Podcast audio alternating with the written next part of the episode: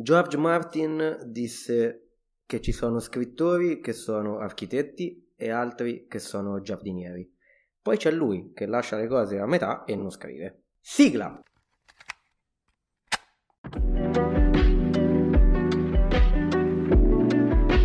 Blabla Fantasy sull'autostrada dell'immaginazione.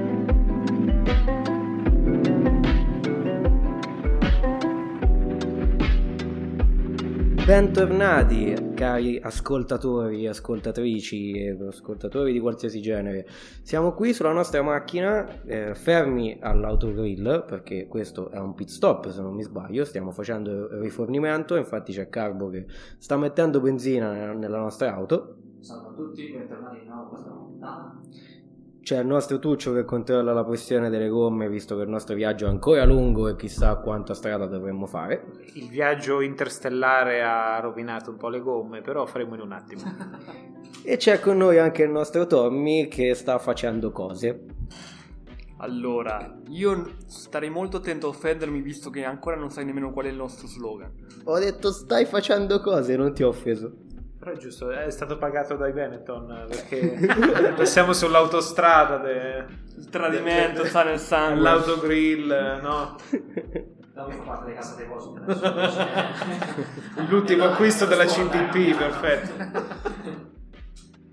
Niente, siamo qui ragazzi oggi per parlarvi durante questo pit stop di un argomento che comunque c'entra con eh, la fase di prescrittura di un romanzo spesso fantasy ma anche non, ovvero il world building, cioè come si costruisce un mondo immaginario dove ruoterà la storia che si scrive o si legge, insomma. Voi sapete niente di world building, ragazzi? Siamo qui esattamente perché ci sei tu che ce lo puoi raccontare. Siamo, uh, siamo qui per imparare. diciamo che l'esperto sei te, perché per chi non conosce Simone, almeno 10 anni buoni di esperienza a masterare su Dungeons and Dragons e altri giochi vari di ruolo, a chi non conosce questi voglio, giochi. Voglio solo, voglio solo dire che in questo podcast ci sono un po' di con gli esperti. Quando ho chiesto l'esperto di fantasy, alla fine si è diventato un po' meno esperto di fantasy. Wow, wow, wow, wow, te, te. Ah, wow, wow, wow, wow, wow, wow, wow, wow. Però, aspe- aspe- che si triggerà. Io direi che Tommy fa cose era un insulto un po' più. Innan- po innanzitutto più facciamo una citazione alta e diciamo che per quello che riguarda gli esperti hanno la qualità, ci fa schifo. E quindi anche gli esperti. Bravo! cos'è questa difesa? Scusa un attimo.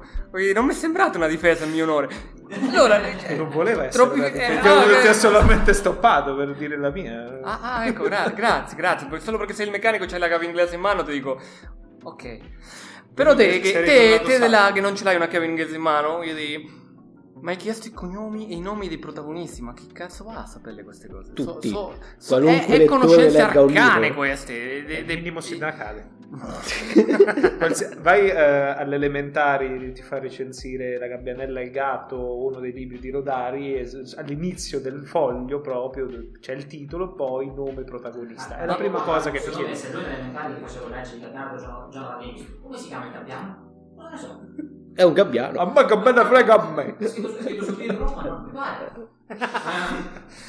Oh, vabbè, senza divagare, io vorrei difendermi che ci sono storie in cui i nomi sono importanti, ci sono storie in cui i nomi non sono importanti. Mi fanno venire in mente quelle, quegli esami che si fanno un po' di letteratura dove si chiede argomenti lungo una storia e si dice ma come erano vestiti i protagonisti? E io che cazzo ne so, avevano un po' d'abiti addosso, ma erano importanti per la storia, signor professore? No, e allora che cazzo me lo chiede fa, signor Carbo, i nomi dei protagonisti? Uno era un ladro, l'altro era un mercenario, uno si poteva chiamare Peppa Pig, l'altro co- pancetta colazione. Cambiava per la storia? No. Io, è stata più appetitosa. Io, in qualità del professionista del fatto, adesso sai cosa ti dico? Famo 30 minuti carichi di buone informazioni. Non professionista, il ecco, caso. Perché non mi pagano, ecco perché lo faccio gratis. Dopo la colazione all'inglese di Tommy possiamo passare a... a, a, a questa, è la, questa, è la, giornata di Simone, bombe, bombiamo Simone quando farà gli errori, per carità. Dai, no, no, prenderemo comunque in giro te, tranquillo. Dunque, il world building, che cos'è il world building? Come dicevo prima, il world building è una fase di prescrittura quando si va a um, ideare una storia, ovvero creare un'ambientazione nella quale la nostra storia prenderà vita.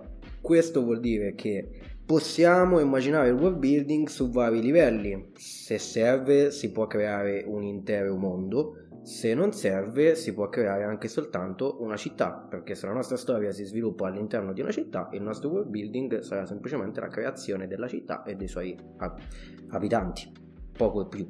Se invece la nostra storia sarà ambientata in un mondo immaginario creato da, da noi, in quel caso dovremmo andare a creare tutto il mondo nel suo insieme.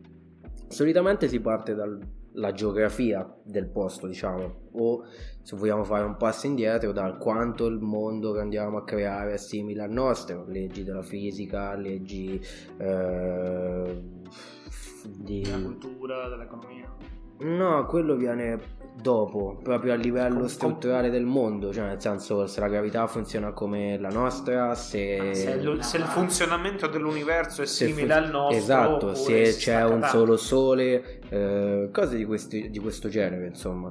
Poi si va appunto effettivamente dal punto di vista geografico, solitamente si disegnano mappe del mondo eh, all'inizio meno dettagliate, poi magari se vogliamo, se abbiamo bisogno per la nostra storia andremo a mh, dettagliarle, mh, dare più nello specifico regione per regione, na- nazione per nazione, cose di questo tipo. Eh, queste quando di solito le storie già è una mia prospettiva personale, però quando trovo che apro il libro, vedo una mappa, già me piace, già inconsciamente do mezzo punto in più al libro. Sì, eh, fondamentalmente sì, perché ti dà è un un'idea. geografo, quindi Esatto, il libro c'è una marcia in più.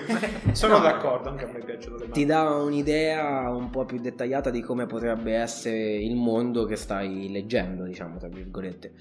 E il passo successivo potrebbe essere poi creare effettivamente delle civiltà, pensare se il nostro mondo è abitato da quali specie, se da umani e basta, se è una cosa più fantasy, magari elfi, nani, cose simili, eh, se utilizzare, come spesso viene fatto, razze elfi e nani mh, come vengono visti normalmente nella società eh, o ehm, andare a modificare determinati aspetti oppure se è qualcosa più fantascientifico magari andare a mettere degli alieni e cose di questo tipo addirittura se si parla di fantascienza si potrebbe creare più mondi perché magari si passa da un pianeta all'altro il world building di base è quello che dobbiamo creare tutto quello che servirà alla, alla nostra storia.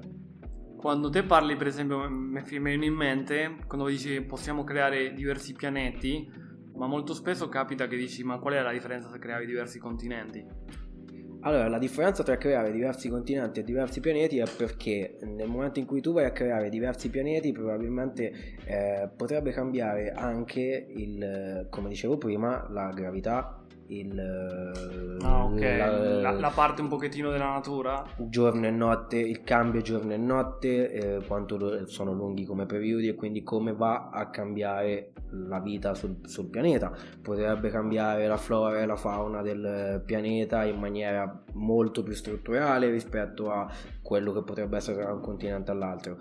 Ovviamente, se tu all'interno della tua storia, per un qualche motivo di magia o di catastrofe o roba del genere, riesci a fare che da un continente all'altro c'è un cambio così netto e pesante, ok, ma devi contestualizzarlo. Con su pianeti diversi è una cosa più semplice. Certo, ok, c'hai più, c'hai- c'hai più libertà di sbizzarrirti perché sono pianeti diversi. Sì, Ecco, ok. fondamentalmente sì.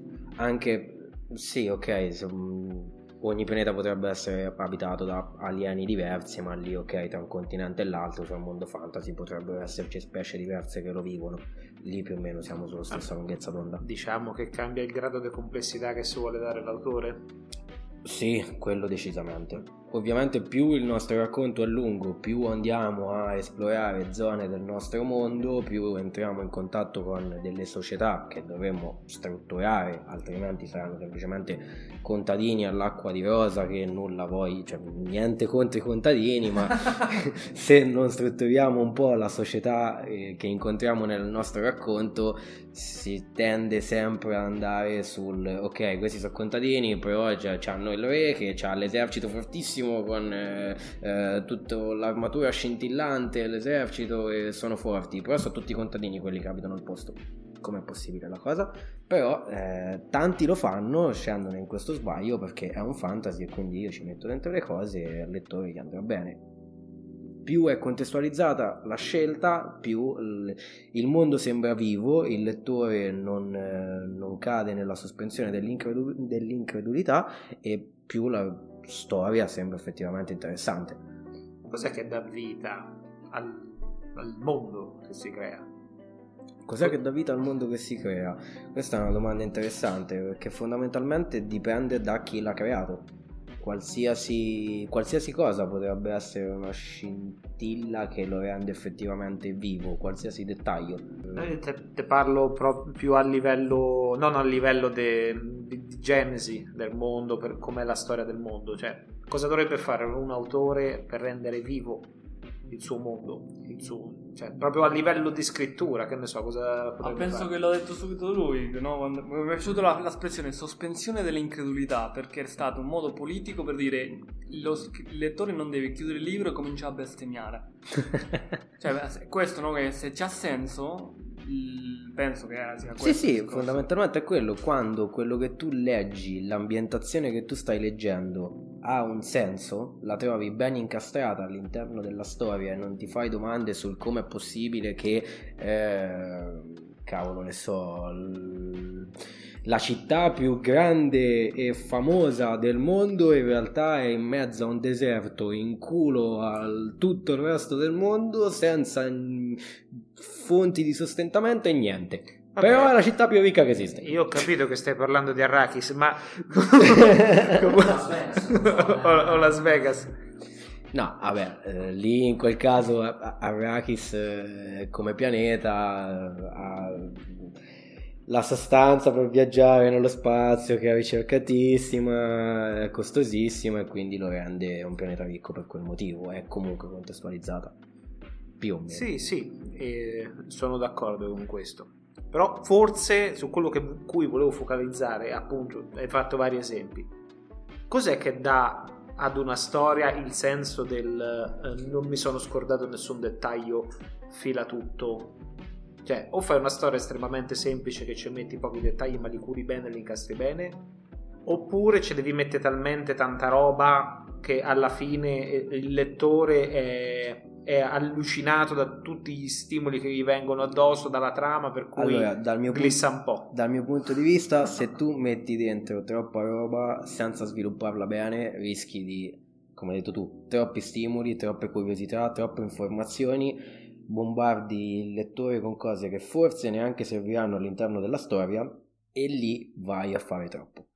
Quello che dovresti fare per dire che effettivamente tutto quadra è eh, mettere le informazioni, mettere i dettagli, mettere queste cose, diciamo queste piccole accortezze per spiegare il mondo, per spiegare la sua storia, per spiegare i suoi abitanti nel modo in cui serve ad avanzare la, la trama al lettore difficilmente interesserà una pagina e mezzo di storia su come è nata quella città se effettivamente all'interno della storia non mi serve sapere come è nata quella città, se è semplicemente una curiosità. In caso la metti come curiosità in fondo al libro per chi è interessato ad analizzare meglio il mondo e tutto quanto, oppure ci crei una storia a parte perché comunque sia, non scordiamoci che quando un, uno scrittore crea il suo mondo può ambientarci, può ambientarci più storie all'interno del suo mondo.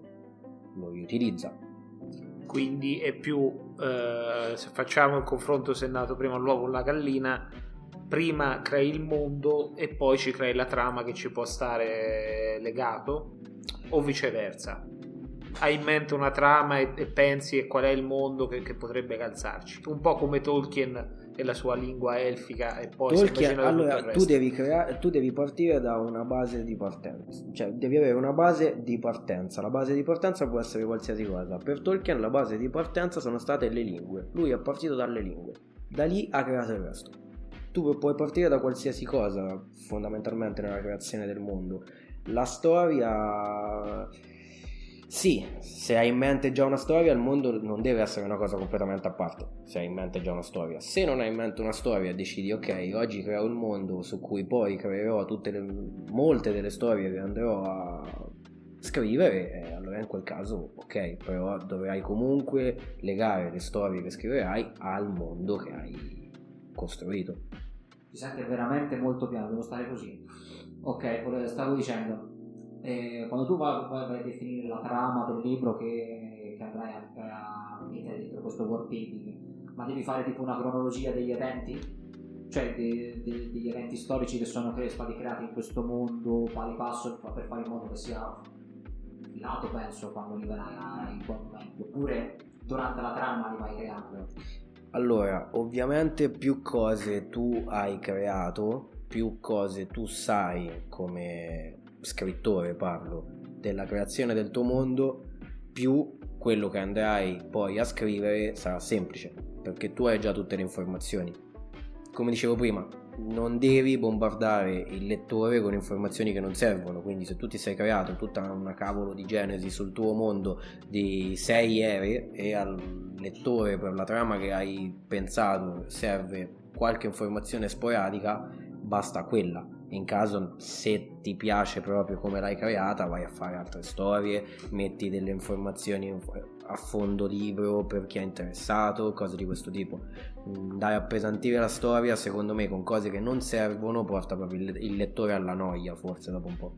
Allora, su questo argomento da una parte concordo, ma bisogna sempre stare attento, secondo il mio parere, a quanto la vuoi far lunga la storia come dici te, perché se vuoi fare una storia di 300-400 pagine, è chiaro che non ti puoi permettere di ostacolare e fare molto nebuloso con tutto il tuo lore e tutta la tua storia perché non c'hai le pagine e se perde l'azione, se perde il filo il nascosto. Esatto. Però se vuoi fare una storia più lunga, di quelle un po' più le saghe epiche, diciamo, questo è secondo me un vantaggio perché stavamo parlando a questo punto che non rispetti quella regola della pistola di Chekhov dove ogni tuo elemento della storia deve essere rilevante per la storia e non deve fare delle false promesse perché finché c'hai una saga, stor- una saga in cui c'hai tantissime pagine per permetterti di approfondire e se mi sembra giusto che non ogni singola cosa sia rilevante per la storia che permetta di confo- non di confondere però di lasciare questo momento di dubbio. In quel caso io ti risponderei quando tu hai una saga ab- così abbastanza grande, probabilmente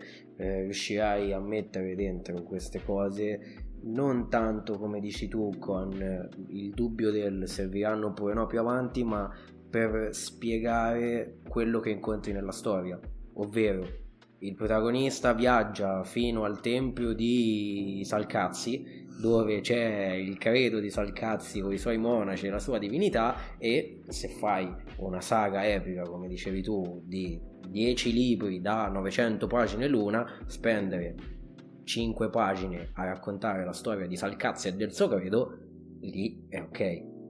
Lì ci sta, funziona. Concordo in un romanzo come dicevi invece da 300 pagine una cosa del genere è sì ok ma quando si mena se sei molto più vincolato perché effettivamente non te va mai più avanti la storia magari Esatto. lì crei, cioè, le utilizzi eh, o un mondo abbastanza mainstream come ad esempio il fantasy classico in cui c'è gli umani, c'è la magia, c'è gli elfi, c'è gli orchi che è abbastanza conosciuto per cui il lettore sa che il mondo è quello, non, non è superfluo aggiungere tanti altri dettagli e quindi ti concentri solo sulla storia E- e- oppure devi essere davvero bravo in piccoli spezzoni mettere ogni tanto Certo. quel- quell'informazione che aiuta È, mm, è come quando cucini, devi essere bravo con le dosi, capito? Non devi esagerare perché sennò risulta noioso, ma non devi nemmeno non mettere nulla perché altrimenti non contestualizzi. Non mi dai il senso di un mondo che effettivamente è vero, è vivo, è studiato. Che poi mi fa venire in mente un errore che capita a scrittori dilettanti, per esempio, alle prime armi, è quello dell'infodumping, quello della scarica dell'informazione, che non sapendo come organizzare o magari volendo aggiungere questa informazione che forse un po' è utile, ma in realtà non tanto, arrivano questi personaggi o queste botte di informazione da punto in bianco per chiarire qualcosa al protagonista in quel momento lì, ma se vede proprio che è stato un copia e incolla che è arrivato lì giusto per, lo, per il lettore per farle capire queste cose, ma in realtà poteva non esserci. Eh, quello, quello è un problema di, di, narrativa, secondo me, è una scelta sbagliata del, nell'utilizzo del dare l'informazione che serve al protagonista in quel momento perché non si è trovata un escamotage migliore per darglielo in altri modi, diciamo. Un'altra cosa che tengo a puntualizzare è che una cosa che in molti ho visto nel corso della mia carriera di lettore o giocatore di ruolo o giocatore di videogiochi o come la vogliamo mettere, viene un po' sottovalutata. Autostoppista. Autostoppista viene un po' sottovalutata quando si crea il quando, quando si crea un mondo e si fa il world building non si tiene in considerazione il eh, fattore mutamento. Nel senso, una volta che io ho creato il mio mondo, il mio mondo è quello, è standard, punto. Non è così. Azioni all'interno della storia potrebbero eh, cambiare effettivamente il mondo in cui stiamo vivendo, cioè il mondo in cui stiamo, la storia si sta svolgendo e lo scrittore deve essere pronto alla cosa, deve sapere più o meno eh, come potrebbero cambiare gli equilibri o altro tra eserciti, eh, civiltà o anche con cataclismi e roba del genere in eh, intere continenti. Perché mi guardi no, così? No, però, no, no, ma te viene in mente il nome di un autore che, che, fa queste cose con una certa saga? No, perché ho sentito che è molto bravo nel cambiare i contesti, le fazioni, che cambia anche il mondo quando cambiano gli eventi, in, in più libri. Ma Simone, vai avanti, prego. No. Dopo mi verrà il nome probabilmente. Volevo anche aggiungere che, no, questa, questa mi è piaciuto l'intervento, però inoltre... perché per caso volevo dire... Non bestemmiare il suo nome. Ma per caso è il figlio di Sander? Si chiama così? Ah, il figlio uh. di Sanders, sì, sì, è proprio lui. No, io volevo aggiungere che come errore è... io la, la, vedo nel senso che il mondo è congelato al di fuori del movimento dei protagonisti. Esatto. Non c'è nessun avvenimento, non cambia niente finché non arriva il protagonista. Esatto. Però questo è un lusso che si può permettere, appunto, come dicevi anche tu prima, quando c'hai un sacco di pagine o c'hai una saga, lo puoi fare è una roba più difficile un, libretto da 300-400 pagine, immagino. Sì, assolutamente sì, ma infatti questa, questo piccolo cavillo andava appunto quando tu hai una storia abbastanza lunga. Sono, sono storie corte, è difficile che ci siano grossi cambiamenti all'interno del mondo, a meno che non ci siano, non so, dei skip time, visto che ormai va tanto di moda fare lo skip ah. time di due anni, eh? Tranne perché che... se lo facciamo di, di 10 è troppo, di uno è poco, deve essere due. Ma e dobbiamo foraggiare la lobby dei tatuatori per a questo... Esatto. Eh, a questo punto manco li fammo e dopo rimaniamo bloccati 20 anni con un cazzo di libro e moriamo obesi, pieni d'oro, perché non vogliamo fare un, tip, un, un time keep, dici io adesso ho 70 personaggi, 4 di quelli stuprati mali, 3 di loro con la zoofilia da là. 20 di là che devono ancora morire e io non voglio fare lo skip time. Fammelo questo skip time, fammelo questo skip time, finiscimi questi due cazzo di libri prima che mi muori come ha fatto con lo Berserk. No, scusate, mi serve andare a fare un intervento psicologico un attimo per, per, scaricare queste frustrazioni. Ma, ma, guarda, non si capisce di chi stai parlando. No, io non l'ho capito. No, no, non Ah, potrebbe essere un qualsiasi autore, perché proprio Martin? no, ma, no, no, ma anzi, potrebbe essere qualsiasi autore, potrebbe essere quello del tempo, del tempo, scusate, del quello, tempo. De, no, quello che ha fatto il nome dei Cobote. Eh, Rutfus, potrebbe essere Rutfus, potrebbe essere anche quello del quello dei ladri, com'è che si chiama? Quello Scott che ha fatto Scott Lynch. Insomma, ce ne abbiamo tanti a disposizione che dovete muovervi. Non me ne frega un cazzo dei vostri aggiornamenti sulla vita privata, sul vostro divorzio. Dovete muovervi, dovete finire quel cazzo di libro, dovete vendere, dovete fare soldi e dobbiamo chiudere questa esperienza. Non me la dovete trascinare. Forse c'è un leggerissimo leggerissimo. Livore. Acredine. Acredine esatto. Dovuta a una qualche compulsività nel dover finire le cose che per carità te capisco anch'io io ho la stessa cosa però Prego, Silvio. Ho leggermente perso il filo del discorso, mi spiace. Stavamo parlando che Tuccio ti aveva detto che era Sì, difficile. che in una storia più corta è difficile che ci siano degli eventi che cambiano così tanto profondamente il mondo e come ti dicevo io prima potrebbe- l'unica cosa che mi potrebbe venire in mente è questo skip time, visto che ormai va di moda, però sì, è comunque secondo me un'occasione sprecata in un libro troppo corto, in una storia troppo corta, è più discorsi da fare quando eh, ci sono saghe abbastanza lunghe. Quello non saprei, qualche occasione, qualche evento tipo contro la rovescia per cui, che ne so, questa storia ambientata che mano a mano il mondo finisce e, quindi, e tu... Ci stanno tanti videogiochi, adesso non, non mi ricordo Sì. il nome, però ci sono tanti videogiochi che basati Sì. sulla ciclicità, che magari in 20 minuti, 12 minuti, 35 minuti la, la storia se- ritorna sempre da capo, questo- sei dentro questo loop e praticamente il gioco si svolge che... C'era un Zelda, se non mi sbaglio. C'era un, Non mi ricordo proprio dei- i nomi, dei quindi. Zelda, in pratica, se non sbaglio, c'era il fatto che il mondo finiva, dovevi ricominciare un mondo da capo. Eh, Era proprio era una base del gioco, era una base. Sì, però eh, mano a mano che lo rifacevi, magari a seconda delle tue, delle tue azioni, nel frattempo il mondo mutava. Ok. Ah, ma c'erano quelle storie di vecchio tempo fa, quando eravamo piccoli, quella lì scegli la tua propria avventura, che dovevi scegliere la Sì. pagina. E Libro quest- game. eh, eh, lo so si Sì, sì, mi- fa no, fa piacere perché sono ottimi strumenti per la lettura dei Adesso piccoli. Arrivi, fai la pagina, muovi, torni indietro e ripeti il mondo. Però per, per rispondere a te, Tuccio, altrimenti c'è chi, per esempio, se andiamo a vedere il- i racconti del Terramare, lì è stata brava la scrittrice, secondo me, perché tra un racconto e l'altro passano degli anni e comunque ti fa capire come il mondo è cambiato in quegli anni, i cambiamenti che ci sono stati, come sono cambiate le influenze di potere, cose varie.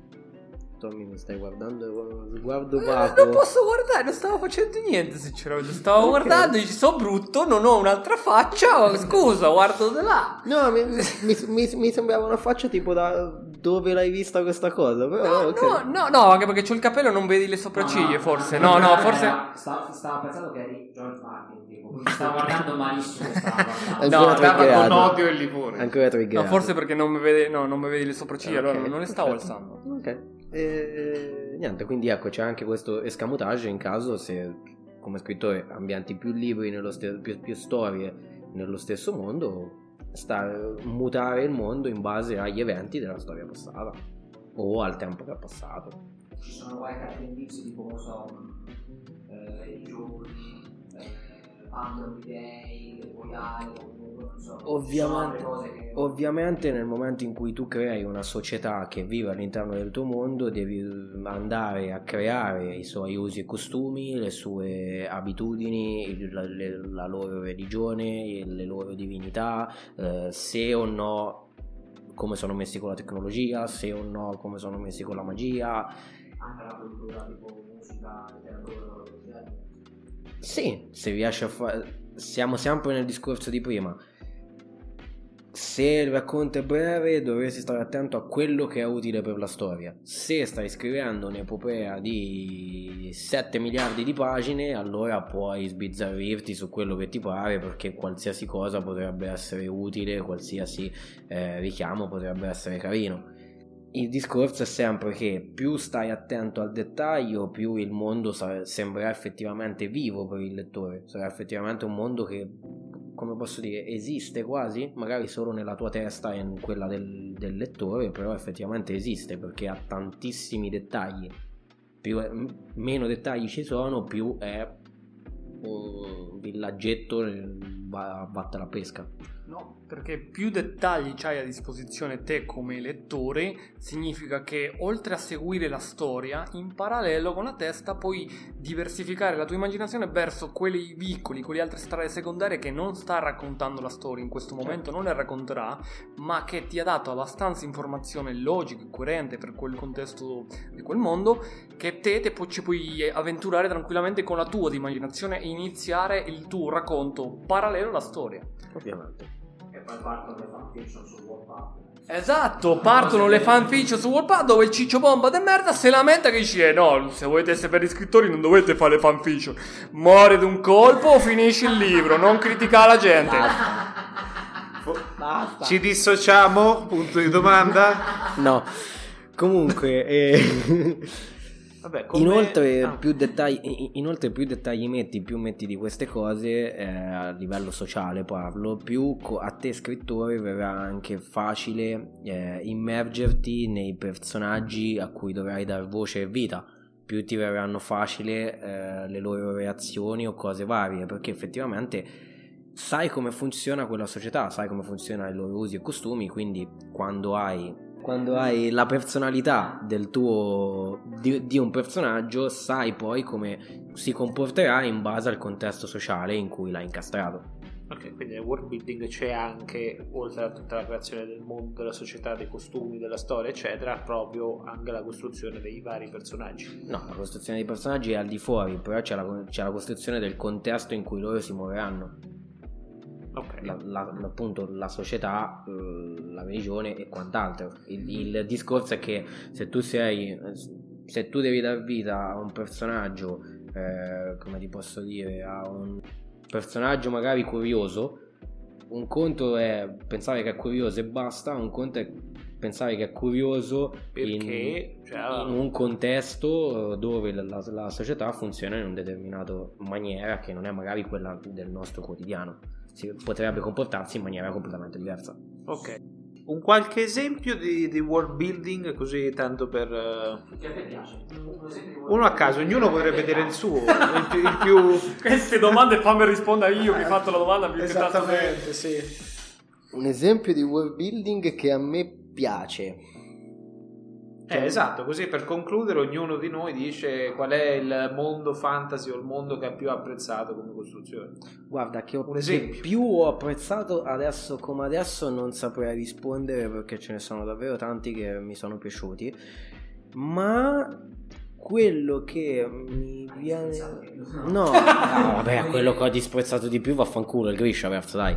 Eh, quello che eh, mi è rimasto più in testa per svariati motivi è appunto... eh, Brandon Sanderson Ah. con il ciclo degli eliminatori perché è stato tra, virgo- è, tra virgolette un- il nostro mondo modificato in base agli eventi che sono successi non è raccontato troppo diciamo nel dettaglio perché appunto come dicevo prima ti dice quello che serve ma è tutto strutturato bene funziona tutto bene e eh, è tutto collegato bene, anche i, vari poteri che ci sono dentro, come funzionano, è tutto collegato perfetto e benissimo e non, non hai mai quando ci sono gli spiegoni con la sensazione di pippone enorme che non finisce più, quindi perfetto da quel punto di vista.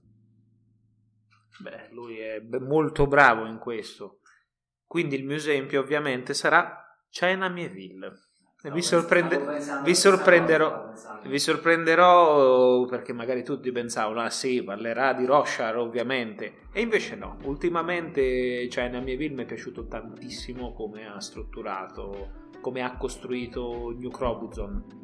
Che, ritornando anche a quello che dicevi prima Simone, il primo libro è proprio questo, è la città.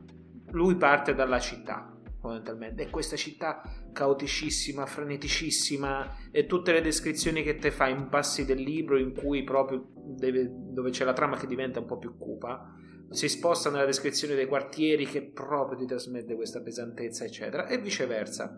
È molto bravo in queste costruzioni e ho visto che anche in seguiti sta espandendo questa descrizione fuori dalla città e sta mano a mano allargando il mondo, quindi Scusa un attimo se fermo il giro della domanda, ma volevo sottolineare il fatto che comunque non è più semplice creare una città solo rispetto a tutto il mondo.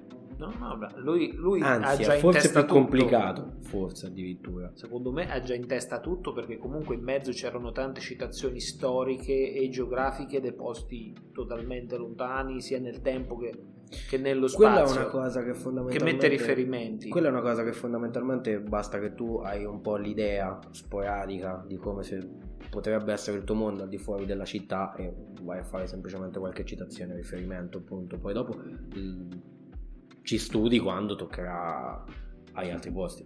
Certo. Io non saprei di preciso, faccio due esempi, ma non saprei una classifica. Quello di Sergei Lukanienko, il sistema magico che ha fatto lui, nonostante sia un sistema magico leggero, insomma, morbido, adesso non mi ricordo la Che terminologia. c'entra il sistema magico con il building? Eh, perché c'è metà del world building è, il sist- è la magia che c'è dentro Ah, ok. in questo Come contesto. abbiamo detto tutto prima, no, non è vero, Non è abbiamo vero. parlato E, proprio. Però vabbè. e poi l'altro me- è un libro che mi hai prestato parte. te, Carbo, che è quello della coni- eh, sotto la coni- collina dei conigli. La collina dei conigli. Mi è piaciuto come è stato interpretato il punto di vista dei conigli con una società. È proprio segui il punto di vista dei conigli e hanno una società. Seguo l'esempio di Andrea, anche per me Gianni Bill è quello, quello che mi ha più impressionato building, anche come... Ah, ok. Eh, volevo dire, quello che mi ha più impressionato come, come scrittura e come coesione, come coerenza soprattutto. Eh, quindi mi accodo ad Andrea. Adesso tutto io ovviamente volendo solo per dire Steel Station, mentre forse ha proprio ampliato Vedremo in futuro cosa porteremo. E, E niente, questo è il rumore della macchina, se lo sentite che... che si è fermata Partiamo. qui davanti. Va bene. Eh, niente. Eh, chiudiamo. Eh, alla prossima volta cosa... Sarò io a portare qualcosa e porterò una graphic novel, anzi è un strumento più che altro, però in due volumi di questo punto, non so quanto sia vecchio, sinceramente, penso che sia degli anni 90, una cosa del genere, però è fantasy bellissimo, vibe da Terry Pratchett. Ah, Uh, attenzione, attenzione. ok. Un ritorno alle origini, che bello. E quindi niente, un saluto dal vostro equipaggio della macchina di BlaBla Fantasy, dal nostro autista. Mamma mia che trasporto finale, cioè proprio Ha già in mente una... è già su un altro mondo, secondo me. Quindi... nel bagagliaio della macchina, più nell'altro mondo. Non ti rispondo. Dai, concludi, dai. Un saluto dall'equipaggio di BlaBla Fantasy. un saluto, un saluto. un saluto da tutto l'equipaggio di BlaBla Fantasy, dal Ciao. nostro autista, Ciao. dal nostro tuttofare Tuccio. Buongiorno. e dal nostro Toby. Vi, Ciao a tutti! vi saluto anch'io, il vostro autostoppista e alla prossima.